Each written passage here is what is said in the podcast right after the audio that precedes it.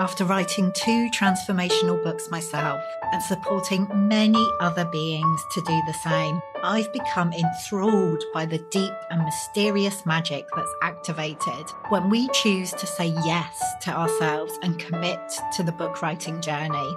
Of course, we want to inspire change and new perspectives in our readers, but the transformation that happens as an author, both throughout the writing process and by actually releasing your book into the world, is surprisingly potent.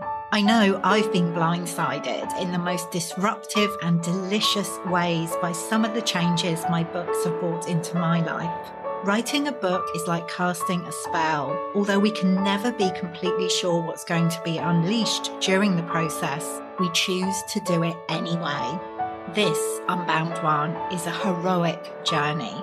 Each book has the potential to be a magical portal, a doorway to a new world, both for you and your reader. Each book has a very specific medicine that it's here to share with us and each book gives us the opportunity to alchemize the magnificent imperfection of our experience into gold. The truth is that anyone can write a book. We could all get a few thousand words down and put them together. But what fascinates me is what happens when we allow the book writing process to go deeper. When we say, fuck it, get naked and dive way down beneath the surface letting go of the shoulds and any need to be acceptable, sensible, or approved of. What fascinates me is what happens when we make ourselves fully available to being transformed by the very act of writing a book. This is Unbound Writing, and this is the process we'll be exploring together here in the Unbound Writers Club. I'm Nicola Humber, author and founder of the Unbound Press, and I help magical beings to write the transformational book they're really here to write at this time. I'm your guide here in the Unbound Writers Club, and the aim of this podcast is to help you to feel supported, encouraged, activated as you embark on your book writing journey. Whether you're a first time author or have many books out in the world, my hope is that you will find something here to inspire you. Let's dive in.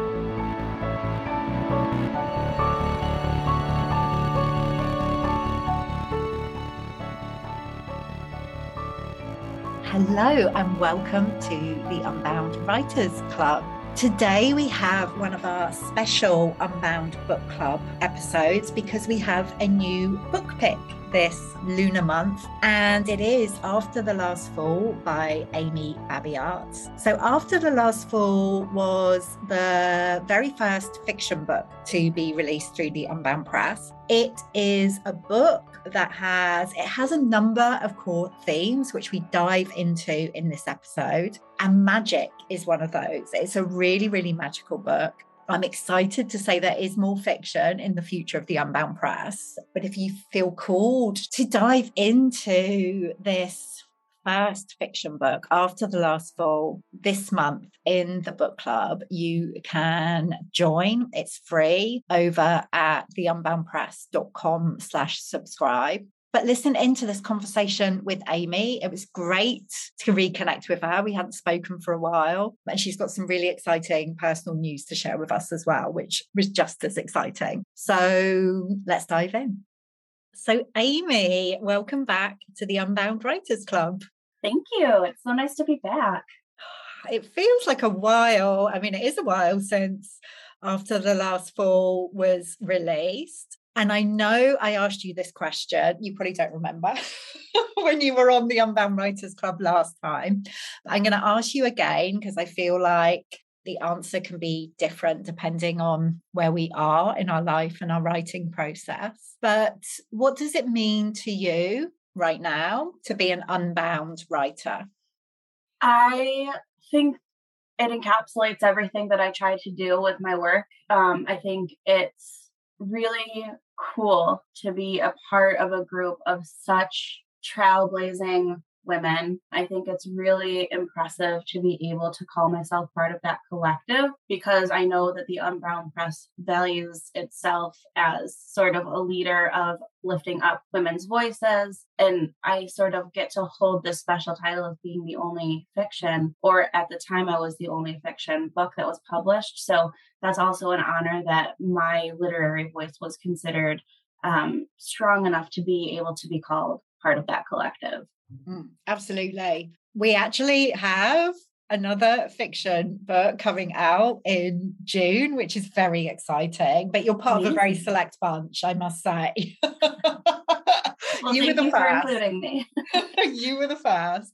Um, and after the last fall, obviously, was the first. So I'm really excited for your book to be featured in the Unbound Book Club this month. And for those who don't know anything about After the Last Fall, obviously they've just heard it's a fiction book, so it's something quite different from from us at the Unbound Press. But can you give us kind of a taste of what what the book is about? Yeah, so After the Last Fall, it's a young adult fantasy. I really love writing young adult books because I think that people don't give them enough credit for the messages that are really digestible in them. So it's a young adult fantasy. It follows a protagonist as she um, she has some really significant shifts made to her family, and then she starts realizing that the things that she's been told about her homeland for so long are starting to look like they're lies, and she's learning things that have been hidden from her for all these years, and she has to go on this journey through a bunch of other lands who contact has been cut off with for a hundred years. And in those lands, she really starts having to question things and she starts going through some really significant identity shift. Um, and she meets some really significant people along the way who also sort of call her on to change. Um, and then it culminates at the end.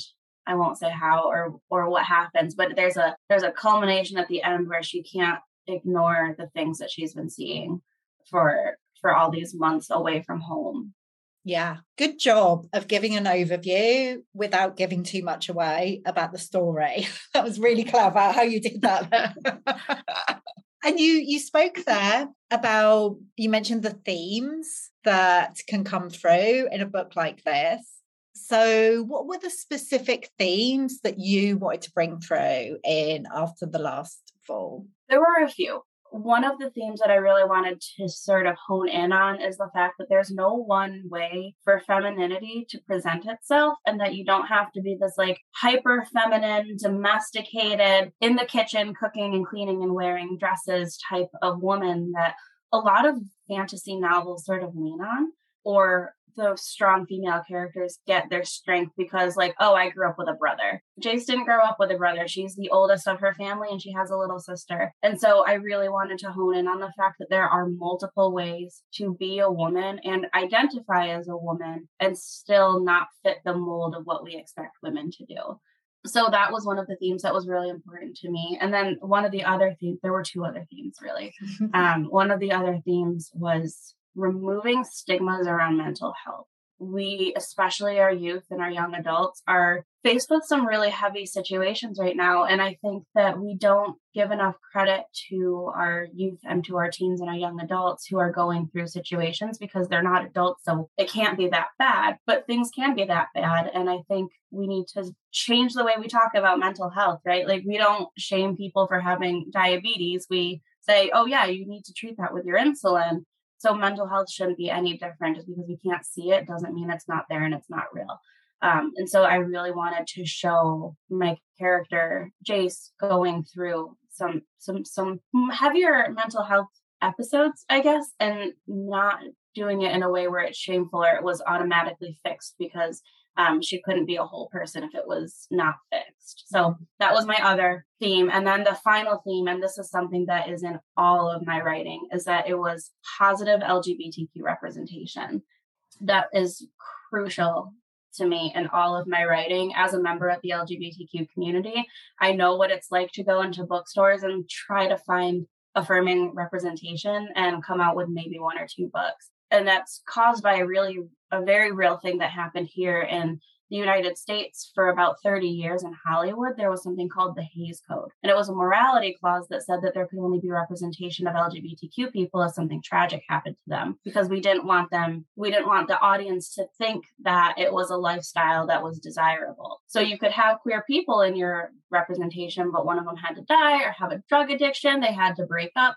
Something really sad had to happen. And we're still feeling effects of that in, me- in media today. Um, and that I mean, it ended in 1968 and we're still here struggling. So, mm-hmm. um, positive representation is really important to me, especially given the work that I do day to day. It's just unbelievable that that was in place. unbelievable, but also actually completely believable. And like you said, still very much feeling the impact of that. I remember us having a conversation um the first time we connected and you were like it's so important to me that like this character that it isn't um like she isn't associated with something like tra- tragic like obviously she has challenges throughout the book mm-hmm. and throughout the story but she is such an empowering like character so yeah i love that i love that and you mentioned there Amy, about the work you do day to day. And I wonder if you could just say a little bit about that because it feels really important. Sure. I am a social worker full time. Um, so I currently run our local LGBTQ program. So um, where I live, I live in the Finger Lakes region of upstate New York. So it's a really unique area, and I serve five counties within the scope of the area. So I work with victims of crime. I help people who are going through identity journeys. I provide cultural humility training. I work pretty closely with law enforcement. So I do quite a bit of different stuff. And in that work, I've been able to see how important it is for LGBTQ voices to be heard and for them to be able to find representation. We work with a lot of youth who are coming out for the first time. And for a lot of them, me and my co advocate are the only two people who are their supports. So if you couple that with also only finding representation where people like us are getting killed, um, yeah, it's it's a pretty uh, somber outlook, and we want to be teaching people that no, there is space for you in this world, just as you are, not how you have to shift yourself to make other people comfortable. Um, so it's it's a really intensive job sometimes, but I love it. You're just pretty amazing, to be honest. that you found time to write this book whilst like working full time in that role and like you continue to write and find time for your creativity is so inspiring, Amy. And I know you were keen for After the Last Fall to be featured in the Unbound Book Club in this month in particular. And I wonder if you could say why that was important to you. Yes. So June is Pride Month. And so one of the things that I do through my job is I run our local pride. So usually it's a one day festival. It hasn't been the last few years for obvious reasons. Um, so, but Pride is the one month a year where LGBTQ voices tend to be more uplifted. They tend to be the focus. We tend to talk a little bit more about the work. And um, one of the things I try to do with our Pride Month is to deconstruct the idea that it's all like rainbows and parades and all these things and people asking for special treatment because it's not. It's an honor and an homage to the people who did the fight at the Stonewall riots so many years ago to demand equal equal ground. And so I wanted After the Last Fall to be featured in Pride Month because it's an LGBTQ character, a couple of LGBTQ characters actually. And I wanted them to have their voice in the month that was sort of created for them and sort of give a platform to queer voices in the community. Oh, yeah. And I was so like, yes. as soon as I got your email, I was like, yes, let's do this. Really, really just feels absolutely perfect. And like, I really excited to reconnect with this book, you know, after it's been out in the world for a period of time. And for those who are listening and maybe thinking, oh, well, I've never read a young adult book, you know, I'm not really into fantasy. What would you say to those people who maybe haven't read this kind of book before? I would say that it's not your typical fantasy in that it's very heavy with magic from the start or things like that. Um, one of the themes of the book is Jace learning about things that were hidden from her for so long. So it starts off decrying magic. It starts off as very like we rely on the natural land that we live in. We don't have magic. We don't participate in things like this. And then the closer and closer, the further into her quest she gets, the more we talk and learn about magic. Um, but it's not you know, I worked really hard to make sure that all of the names were easy to say. You know, that tends to be an issue with fantasy novels is that in getting into the world building, names become impossible. And then people stop reading because they're like, well, I don't even know how to read the main character's name. Um, so my goal was to make it, you know, as digestible as possible while still being filled with themes and um, visuals and things like that. So I would say give it a chance if you haven't read fantasy before because it's not something that's super heavy on the fantasy. It's not one of those things where you're like, hold on a second, I don't remember this world she's just built. Now I have to go back four chapters. It's very linear. And I do my best to make sure I'm connecting the pieces as they go instead of being like, well, check back to chapter two for that. Yeah. Absolutely. And to be honest, like i don't i wouldn't pigeonhole this book in any way. I think it just completely stands on its own. And i'm glad you mentioned that theme of magic because that is something you know that it comes through really strongly in the book. And that's one of the things that really drew me into the story was this theme of magic and how, like you said, it had been hidden for so long. And it feels like that's something I don't know. It feels like something really important for the last couple of years and what we've been going through. Like obviously, longer than that as well. But it feels like a lot of us are discovering or rediscovering things that maybe have been hidden or forgotten for a long time. So it feels like a very current book as well. Well, thank you. I'm glad to hear that. Yeah, absolutely. And before we go, Amy, I mean, I'm just going to say to everybody if you haven't read it already, then please do take this opportunity to read after the last fall this month in the Unbound Book Club. You know, read it with us, let us know what you think. But June is a pretty exciting month for you for another reason as well, which you just let me know when we go on. and I wonder if you'd be happy to share with us what else, what other life event is happening in June. Yeah, I'd be thrilled to. So um, you all know already that June is my book and June is Pride that I'm putting on. But um, at the end of June, I am also going to be getting married to my partner. So I'm very excited about that. I have a really big gift that I've got up my sleeve that I've hidden from her. And I've been telling other people sort of to like release the pressure valve because I am really bad about holding on to surprises. And usually I'm like, hi, I know it's December 1st, but here's all of your Christmas presents I've already bought. So I've been like telling other people so that I can release the pressure and not tell her the present that I'm working on for her. So I'm really excited for that as well. You're not going to tell us what the present is. Oh, I'll tell you. So um, we went and saw our one of our favorite musicians in concert, and there was an opening band who she also really likes, an opening act. And his, excuse me, his song is going to be our wedding song. So on a whim, I was just like, hey, like, do you ever do private events? And he was like, hey, text my manager. And I was like, oh, oh my God, okay. So I reached out to his manager, and um, the musician who created and performed the song is going to be performing the song for us at our wedding. Amy, very excited. oh wow! I told her I peaked. I was like, "Don't ever expect anything else this good again." Yeah, that's it. I've reached my high. Everything else. Oh wow! Well, thank you for sharing that with us. It feels like a real yeah. privilege.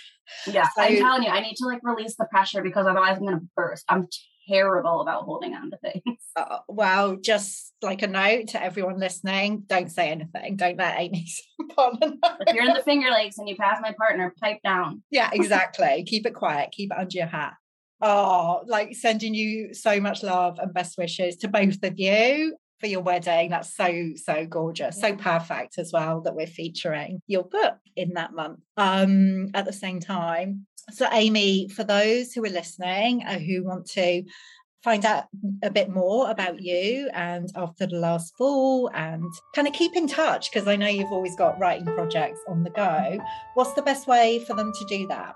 I'm on Facebook under my name, it's its own author page. So it's under Amy Babiarz there. I have WordPress page, acbabiarz.wordpress.com. I'm on Instagram if you're interested in pictures of my cat. Um, it's Babowitz8, I believe, or Babowitz08. It's all there. So you can kind of find me all over. I'm not on Twitter because I don't understand it, and I'm not on TikTok because I don't understand it. But I'm on Facebook and I have my own page, and I'm on Instagram because those are the things I understand. perfect. That is perfect. We'll make sure that all the links are in the show notes. I am so with you on Twitter. It's like, no, I just can't. I don't get it. I don't get it don't get it either. Thank you so much, Amy, for joining me today and for inviting us to read or reconnect with After the Last Fall this month in the Unbound Book Club. I'm just so grateful that you're part of the Unbound community. It really means a lot to me. Thank you so much for letting me be a part and sharing that space. And thank you for featuring my book. I'm really excited to have other people get to read it with this lens. Me too. Me too.